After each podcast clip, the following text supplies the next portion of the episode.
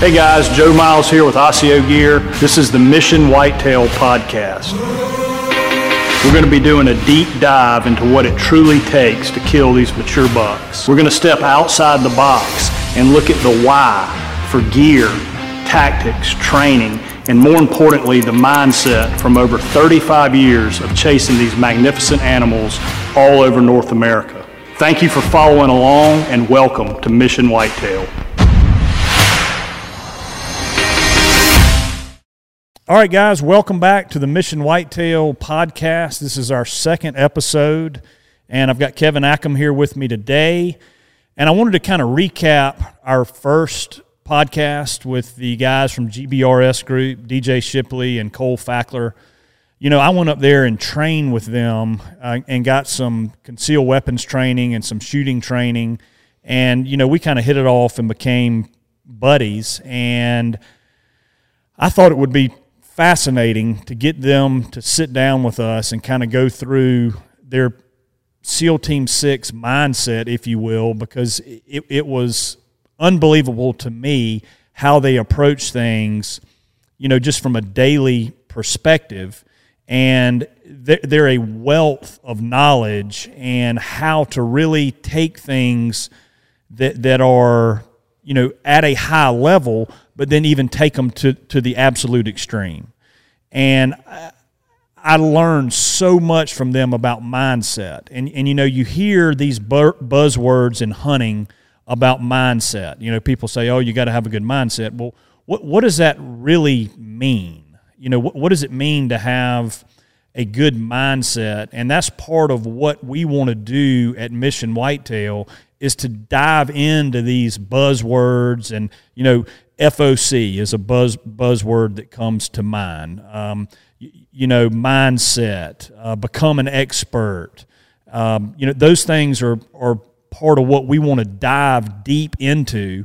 And what I took away from the GBRS guys is your mindset has to be at a level where you obsess over the smallest of the details and become ultra efficient and proficient and really become an expert.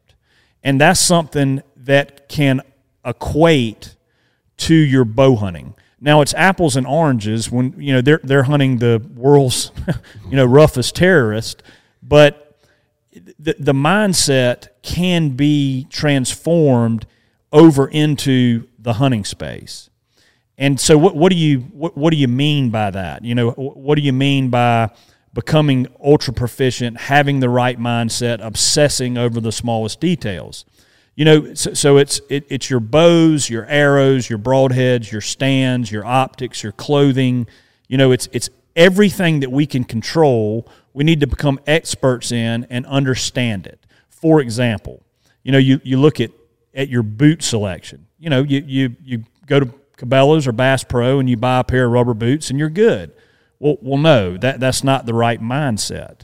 You you need to look at your boot and say, okay, what weather am I wearing it in? How bad is it going to make my feet sweat? You know, what kind of insulation does it have? Uh, what's the tread like? If I'm going in where it's going to be super muddy and I'm going to I have this really thick aggressive tread and I'm going to carry that up into my lock on stand. And at 10 o'clock in the morning it dries and I'm moving and that mud falls out because that tread's so thick.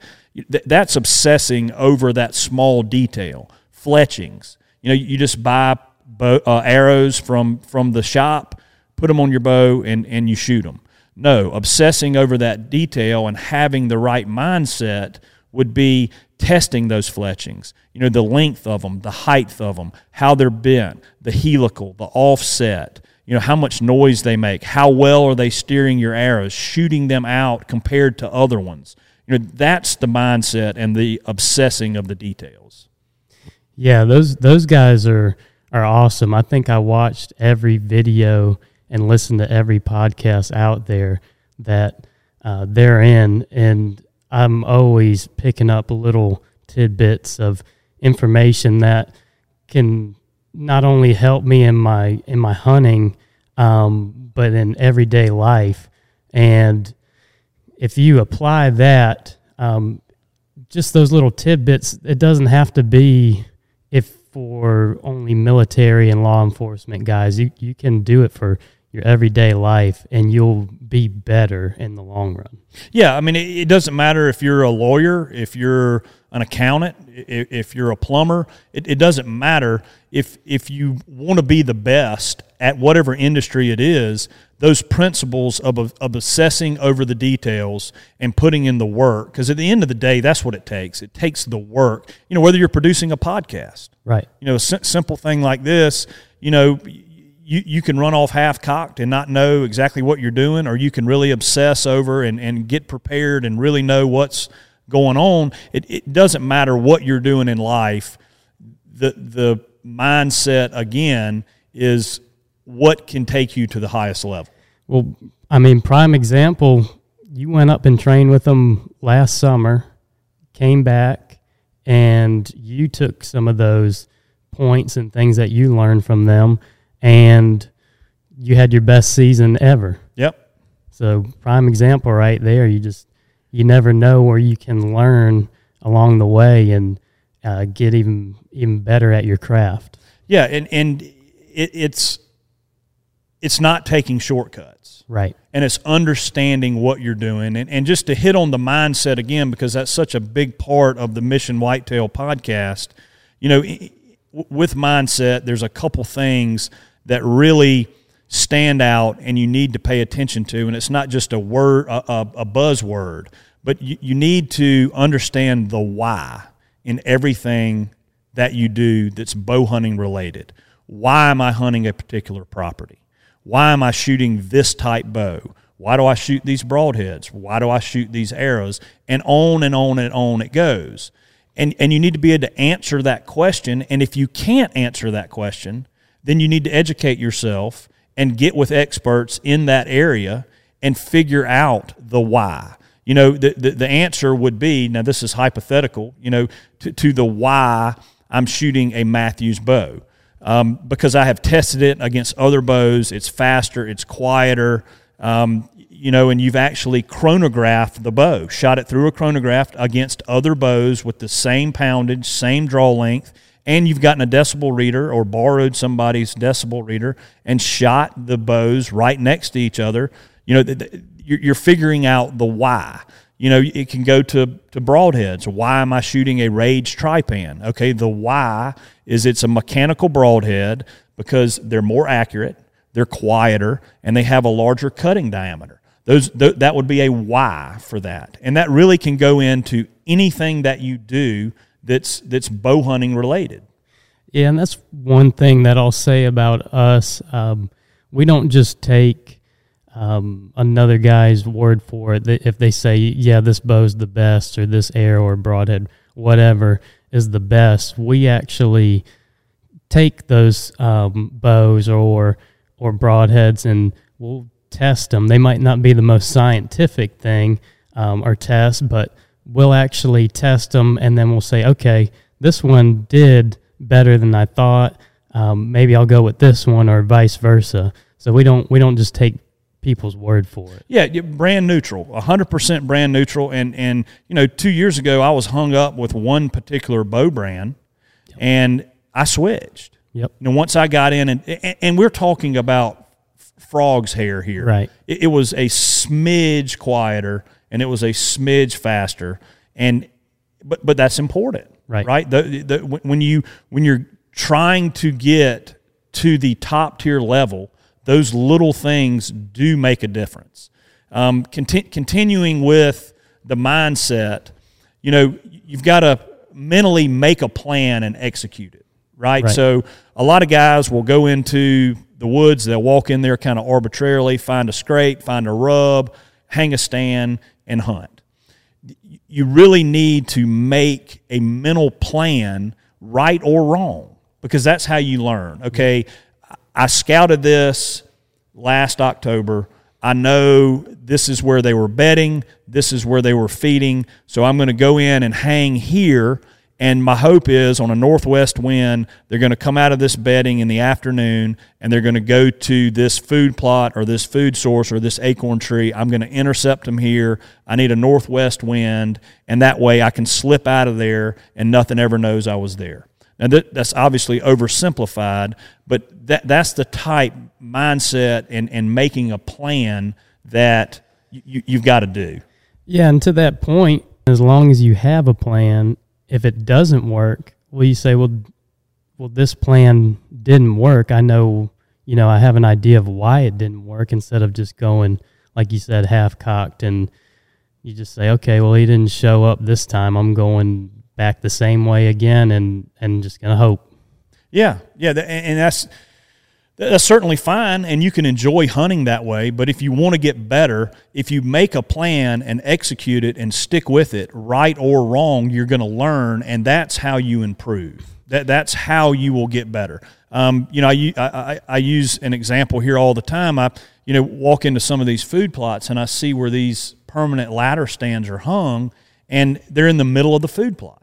Yep. You know and, and, and so we, we get you know a lot of west wind here in the, in the winter and here in South Carolina and the, you, you've taken half the food plot away because of the wrong wind and, and the, the the purpose there was that they put it in the middle because it was an easy tree and they could cover the whole plot with a with a shorter shot each way. And that is a plan, but it's not necessarily the right plan. If the stand had been put at the entrance where you can just see into the food plot, then you're able to get in and out of the stand a lot easier without not easier, but you're able to get in and out of the stand without getting busted. Yep. Because in those afternoon sits on a food plot when they fill up with deer and you've got to get out, you've either got to slip out of the stand where they can't see you or you got to get somebody to come in and bump the food plot with a truck or, or something like that. So th- that's something that just paying attention and making a plan is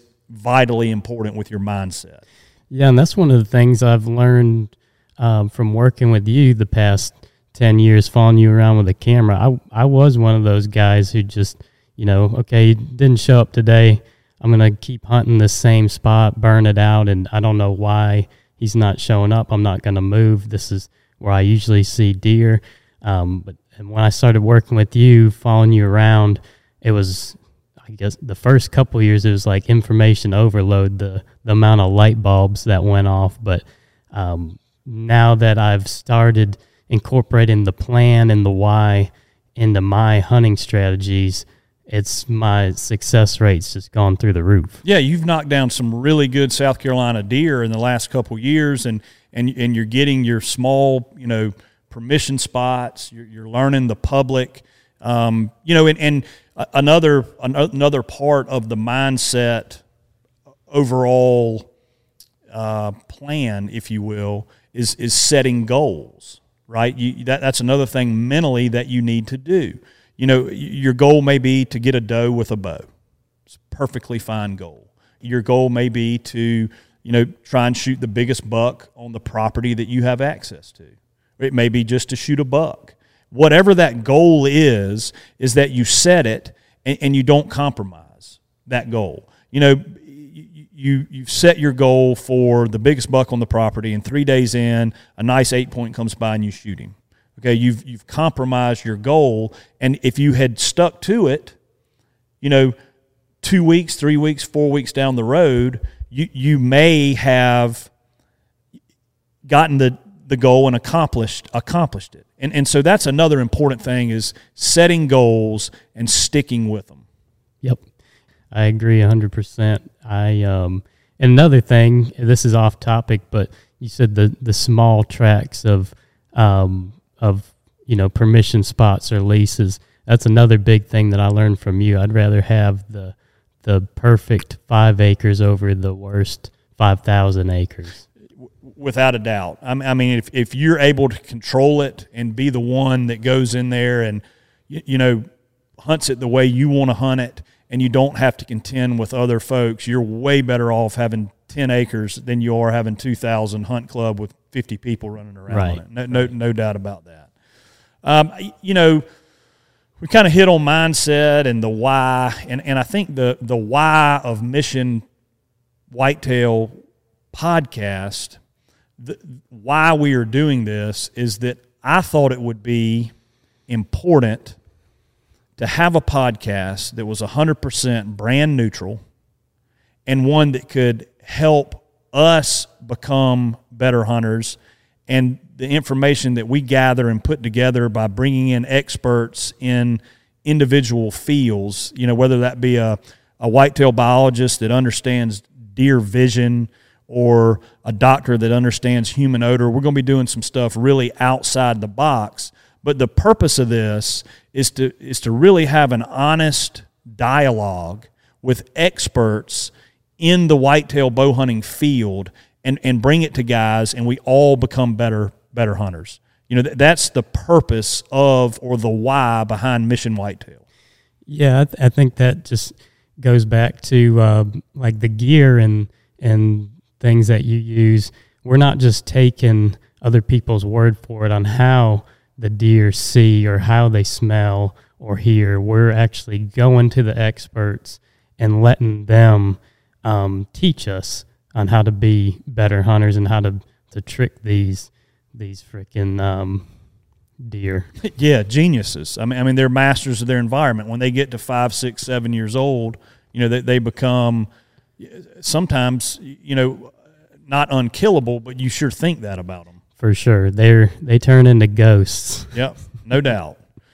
You know, and I think another thing that's going to be unique about our podcast is that, you know, I'm an older guy that has, you know, a, a, a career that, that has, has have been in, in the hunting industry for you know over 20 something years started out as a professional hunter in Africa started a couple businesses and you know have am in a completely different spot in my life than you are we're both obsessed and passionate about about chasing these deer with a bow and arrow but we're in completely different spots in our lives. You know, I'm going to be an empty nester here in about three weeks. My son graduates from high school, goes to college, you know, and so my goals and I guess my hunting uh, style or, or how I tackle the season is going to be a little bit different than how you do it. You know,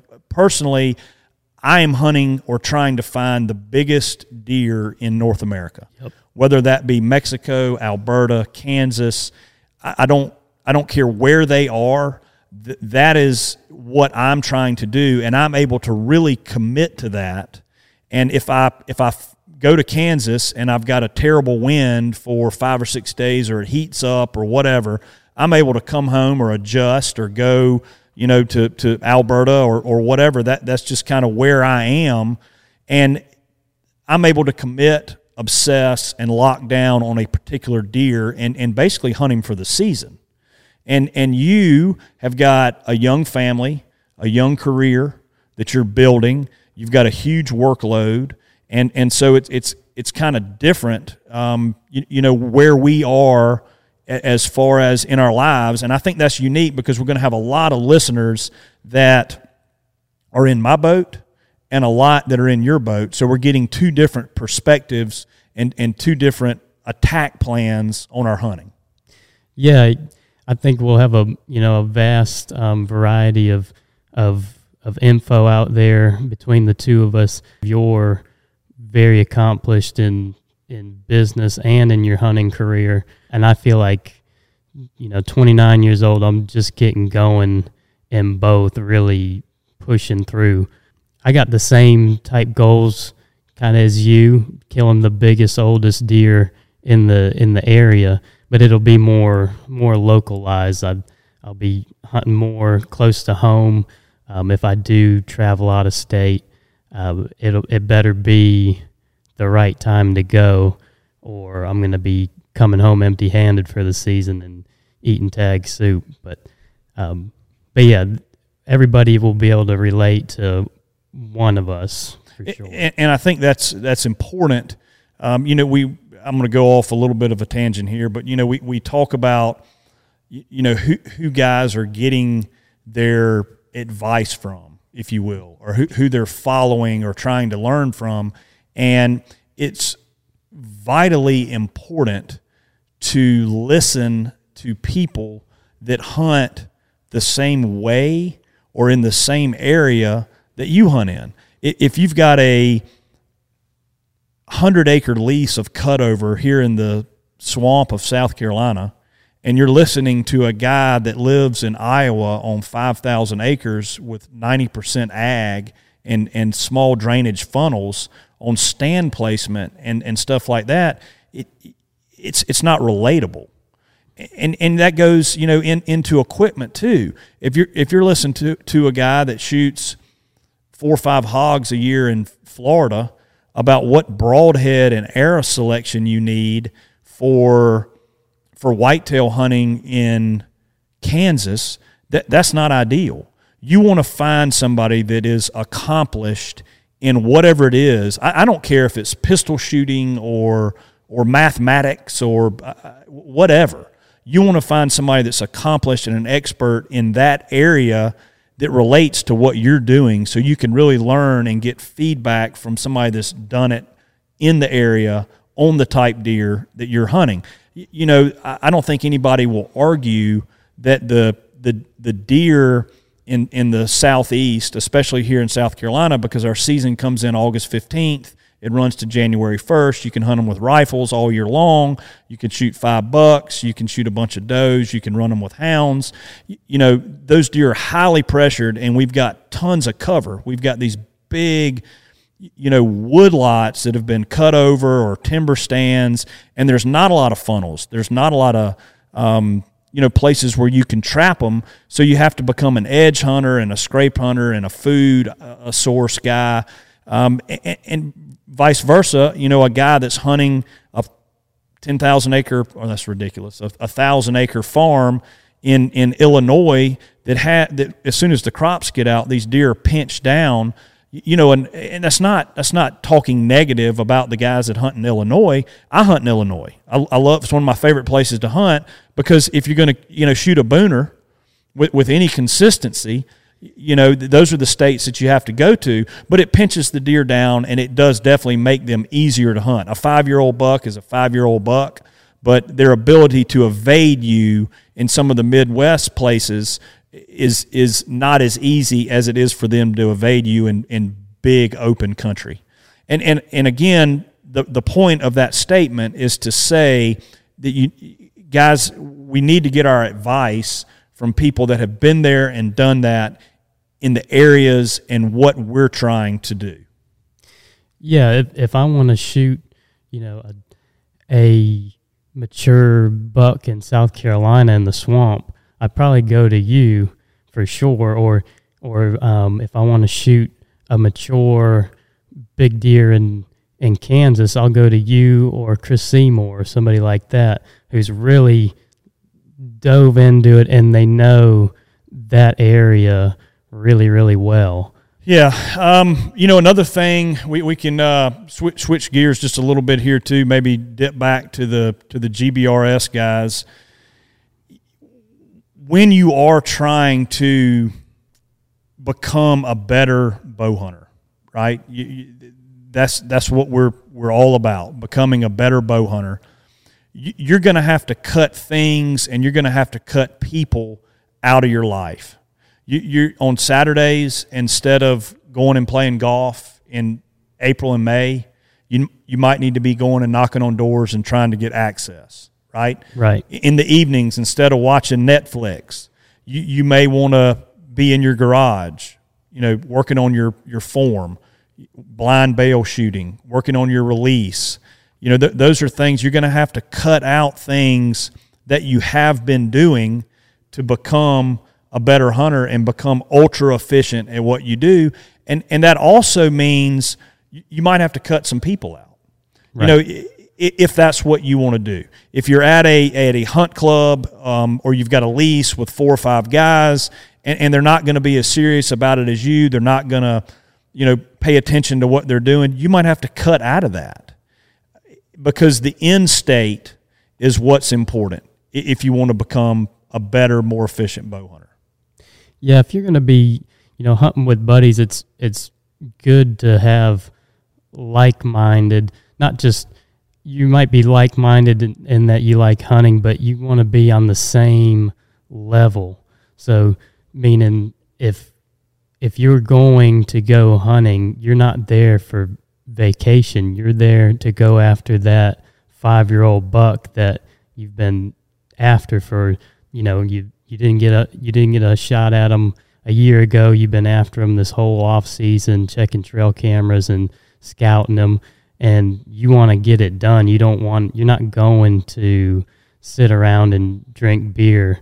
Um, you're going to kill that buck, get to bed early, kill that buck, and get home to your family. Yeah, I mean, I, I, think back to the, the the first time that you went with me to Illinois for the rut, and and I was going to bed at six o'clock at night, and you you, you know I'm in my thirties, and you're you're like, what is wrong with this guy, right? You're you're going to bed at you know six o'clock, six thirty at night. Well, because you know everybody else is staying up and shooting pool and drinking beer and you know that sort of stuff, and and because I know 15 days into this, mm-hmm. you're not going to be able to function. Yep. And I know, and, and what happens 15 days in? Yeah, ask me how I know. 15 days in, getting getting guys off the couch to get out the door. Not, I'm not saying you, but oh, it got brutal.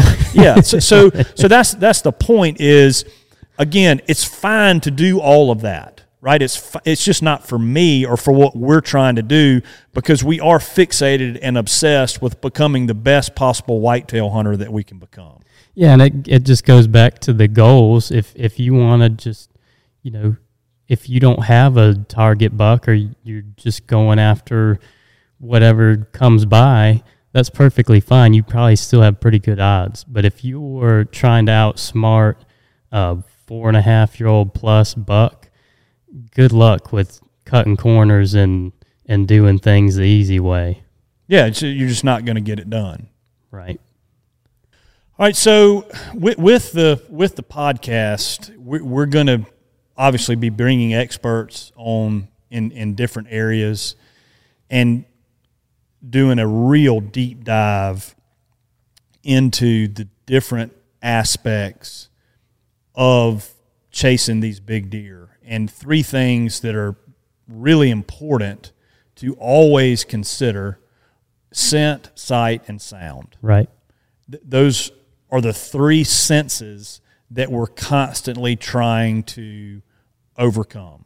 Now we're going to have guys that come in that are scent experts and, and that understand whitetail vision and so I, we're not going to go down a huge rabbit hole today with with those, but I just want to let you guys know that's coming. This is kind of an intro to what Mission Whitetail is all about.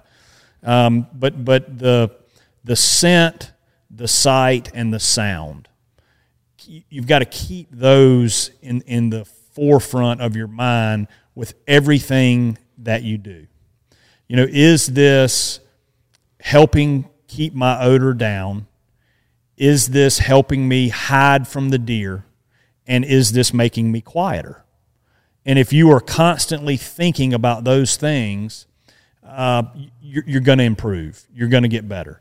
Um, if, you know, we, we talk about scent, and that's a pretty big debated topic. Yep. You get some guys that are showering every day, they are, you know, spraying down with the scent prevention sprays. They're running the ozonics machines, and and and they're successful. You know, they're washing their clothes in scent free detergent.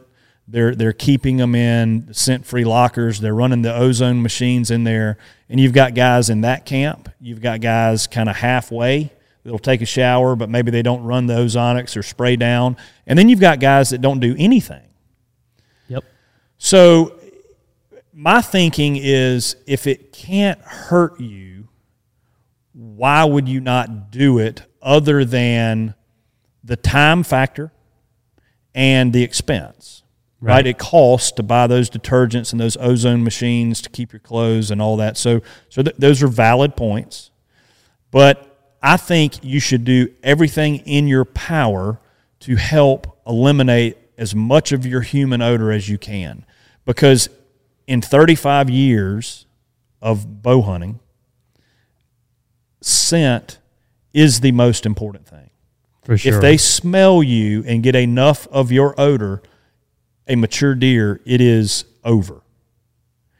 And anything you can do, because I think a deer makes a decision. right? They make a decision on based on what they smell. If it's four days old, they may come right on through there. If it's immediately in their face, body odor, human danger, it's a whole nother whirlwind. If, you know, I have seen younger deer, two year old bucks, year and a half old bucks, year and a half old does, that get a whiff of you, but come right on through. They want to go to where they're going. And if that year and a half old doe had a mature five year old behind her and you can get her past you, and that mature buck comes into range and you can zip an arrow into him, it's worth it. Right. So we're, we're not going to go down the huge rabbit hole of scent control because we'll, we'll have some experts on. I'm going to get some bloodhound guys in and some doctors and stuff to really talk about it. Um, you know, sight's another thing. We're going to have a biologist come on that talks about what deer actually see and what they don't see. There's huge debates about that. Um, obviously, everybody I think can agree on sound. The quieter you are, the better. For sure.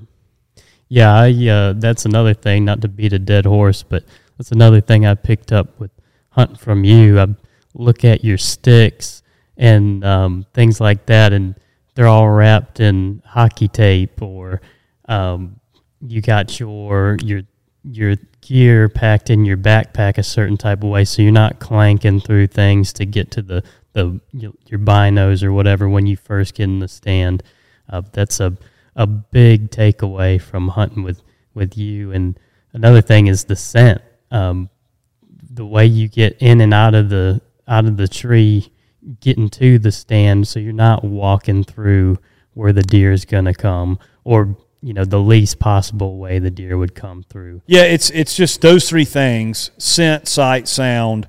You know, that's what gets you in the game and keeps you in the game and what you have to constantly you're, you're constantly fighting those things those are the senses that you're constantly fighting so, so we're going to cover a, a big segment on those three obviously we're also going to get into probably the biggest debated thing in the bow hunting industry and that's broadheads. Yeah. You know you've got fixed blade heads and mechanical heads and those i mean people have physically fought over their opinions and their stance on on the broadheads. And you're not necessarily right or wrong either way right? You you lots of guys have killed big mature bucks with mechanical broadheads and lots of guys have killed big mature bucks with fixed blade heads. And Don Higgins and I are going to have a, a very friendly debate. Yeah, you know, he, he and I are, are, are, buddies, and he is in the, the heavy arrow fixed blade camp, and I lean more to the mechanical moderate arrow, and he makes really good points, and I think I make really good points, and I've done a lot of testing, and so it's it's a it's a hugely debated thing. But if you have your reasons why you're doing it and you're successful with it, that's absolutely fine. I, I don't necessarily look at somebody that shoots a fixed blade head and go, that guy's a, a doofus, right? I, I respect that. For you know, and, and that that's fine and, we're, not necessarily going to get into the, the, the full debate right now because we'll have to dedicate an entire podcast to, to fixed blade and mechanical heads, and, and we'll also get into arrow weights. Yeah, and that, and that's the thing. We're we're not on here to bash somebody if they're in one camp or the other. We we both shoot fixed and mechanicals. We we test them. We've shot deer with them. Um, that's it's nothing to have a a giant uh, meltdown with your buddy about we should be all together as one as hunters. We got enough guys on the outside or organizations trying to shut us down. Uh, we should just all all be buddies and because we're all in the same boat. Yeah, and, and you know the same goes with the heavy and the, the the light arrows. You know, all of a sudden the heavy arrow has become the be all fix all, and and that's not necessarily true you know, we, we've proven it.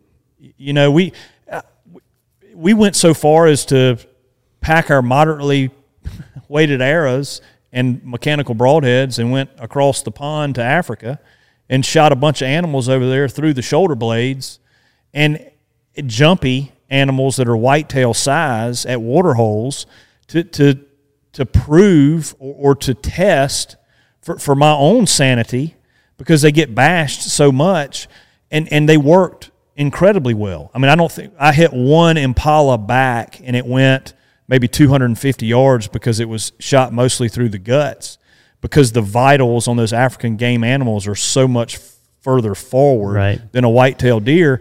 But you know, everything else that was shot through both shoulders, 70 yards. Yeah, and if if you weren't using that big um, two inch cut on that gut shot one, we may not have found that one. Not not in two hundred yards. Um, so that's something to think about. The the the guts. That's a way bigger target than the shoulder bla- or the scapula or one of those leg bones. Um, so I kind of lean toward the big the big cut in diameter over the the smaller, uh, I guess quote unquote deeper penetrating fixed blades. Yeah, and, and so guys will talk about failure, and again, we're, we're gonna we're gonna go down this rabbit hole uh, because we are are crazily obsessed with that. But you know, guys will talk about failure and how the mechanical heads fail, and that's a valid point. It's a very valid point. A mechanical head could potentially open in flight, and it's it moves on impact. A blade could break off. Those are valid points. So you once we get into that, we're going to state our our cases, and we're going to have guys that have killed a bunch of big deer with fixed blade heads, and let them talk about why that setup is better, and then we all can decide what's best for us. Yeah, same with same with air, the arrow weight that you mentioned. Um, I I don't think there's one weight that's any better than the other. Um, the we are in the kind of moderately to lower end, lighter weight arrow group, that 450 range, and and that's what we like. It gives us enough uh, speed, and the trajectory is a lot flatter than those really heavy arrow weights, and it we get plenty penetration on on the game that we're after. You you proved it on you know 350 pound Nyala. Um, you get you get plenty of penetration. Yeah, and and you know the, if that's what a guy's after, if a guy's after maximum penetration, then yeah, a single bevel fixed blade head with a heavier arrow is going to get him better penetration. There are studies out now, and I read one yesterday from Joel Maxfield, who's with Mathews, who we hope to have. Joel, if you're listening to this, we're going to do our best to get you on the podcast. But uh, you know, he, he did a study on arrow weights with a I, don't, I won't have the numbers exactly right here, but it's a 55 pound uh, recurve, 28 inch draw, 350 grain era, 650 grain era, and out of the recurve, there was a huge difference in the in the penetration between the heavy era and the light era. Then he got a 55 pound compound bow, modern compound bow, 55 pounds, 28 inch draw, and shot the arrows. And the lighter era out penetrated the recurve era, the heavy recurve era, and the two, the light arrow and the heavy arrow, were within three or five percent of each other.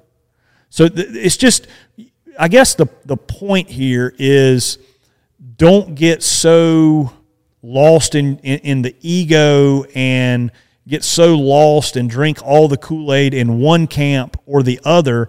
Keep an open mind and be respectful of everybody's uh, opinions and what they shoot, but also you, might can learn something by stepping outside the box and, and listening to other points of views. Yeah, and that's what that's what we do. We we do the same thing as everybody else, watching these videos on arrow builds and and broadhead tests. And we don't just we don't go all the way in one camp, and we don't go all the way in the other. We kind of take the things that we like and have tested and mold them all into one, so it's our own, and and see what works the best for us. Yeah, you know, you take you've got to step out and be brand neutral and I can promise you that if one bow, one arrow weight, one broadhead, one scent machine was going to give me the slightest advantage, I'm going to use it. And that's why we're always testing stuff. I'm trying to get an advantage. Yep. I'm trying to get an advantage because everybody that's hunted these big mature deer know how hard it is to get in bow range of these guys. And and that's you know we we our I, I guess this would be a little bit of a spoiler alert, but we've got Andrae D'Acquisto coming on the the next episode, and you know big buck killing machine. The guy's killed over 20 Boone and Crockett's. Uh, he's pioneer in the industry, started lone wolf tree stands and, and just revolutionized the mobile hunting game and, and an icon in our industry and very humbled and happy to have him on the show. And, you know, we talk about, you know, we kind of pick at each other a little bit about, about shooting, um, about shooting. He shoots his bow three times a year. He shoots it once to make sure everything's sighted in, and then he shoots it at two deer. Yep. Um, and and there's other guys that that don't shoot very much at all, and they kill big deer.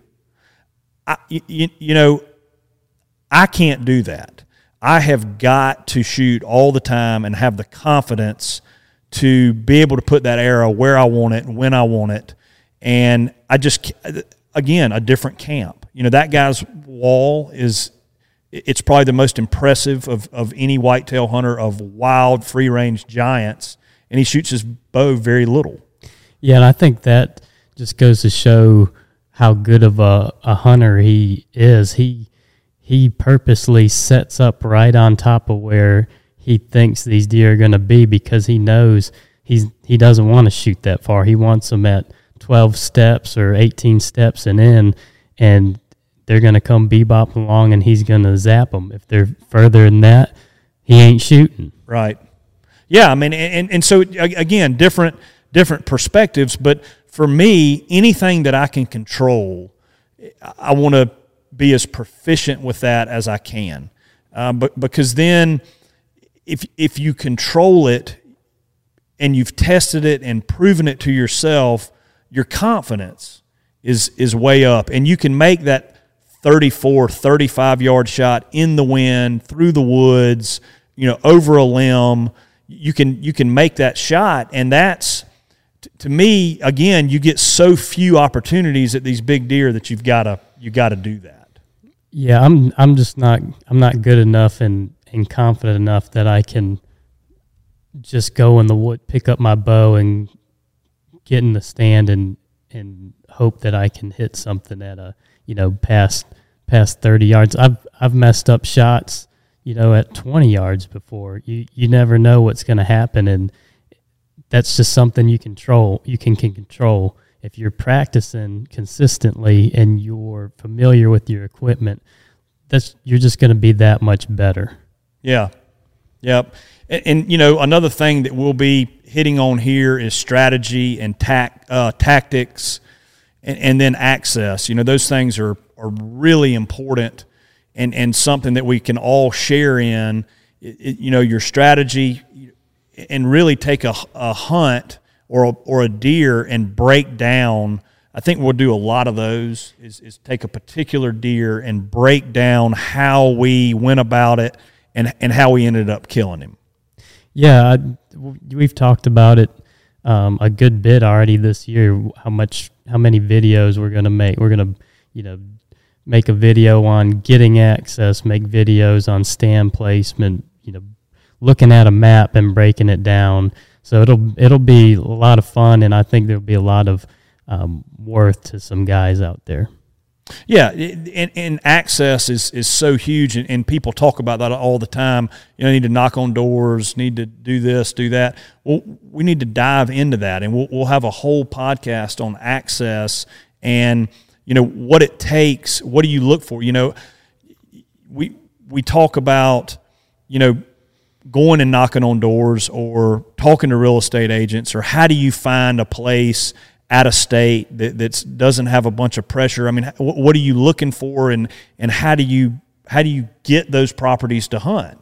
So that that's something that we're we're going to talk a lot about, and is probably you know hunting big deer is is probably the most important thing. If you don't have access and you can't find a deer to hunt, everything else is is null and void. Yeah, you got to go where the deer the deer that are worth hunting are at, and we're not going to just stop at the access of private property. We're also going to touch on some of the public land stuff, whether it be, you know, are you hiking into your spot? Are you does it does the property butt up to a river? Can you take a a kayak or your boat in there, or uh, is there a gate at a gravel road you can bike in there?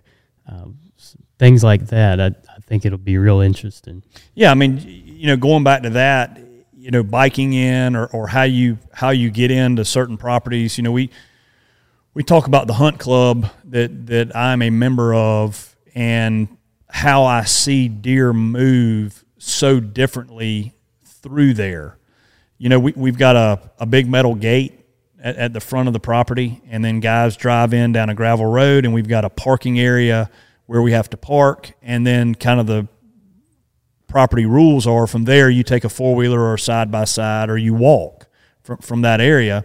And lots of afternoons, I will actually not even pull in the gate. I will pull up, park outside the gate, take my e bike off, drive my e bike in to where I need to be, and then get in my stand and I'm normally in there pretty early.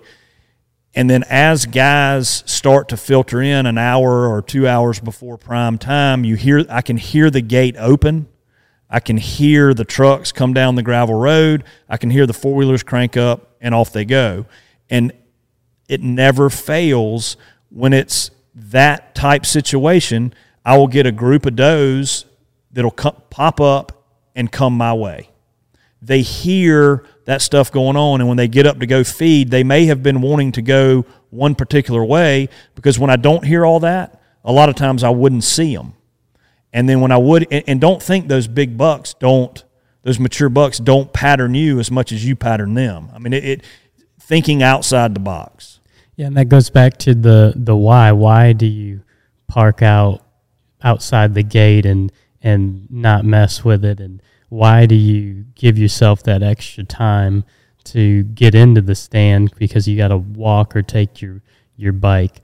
Uh, those are thinking outside the box reasons, and that's why you're more successful. Yeah, I, I mean that's a, a, a big part of it, uh, and and that's making the plan again and and sticking with it. Right. The, whatever that plan is, whether it's again the the mature doe, your first buck, the biggest deer that you can find is developing that plan and putting that mission together and executing it and learning as you go. So so another another, you know, funny thing or or thinking outside the box. I've got a buddy in Illinois named Mark Wimpy that's got a farm and this is totally outside the box. He would he would take a tractor or a front end loader or a tr- old farm truck and drive the perimeter of his farm like 30 minutes before daylight and 3 hours before dark every afternoon, every morning, and those deer would get conditioned to that. And it got to a point where he could drive an old farm truck around his perimeter and see mature deer bedded, and they would just watch him drive by. And then when season came in, you know, he was able to do the same thing and get it, you know, have somebody drive him out, and the deer thought nothing of it. You know, they, they, they're used to that. They get very comfortable.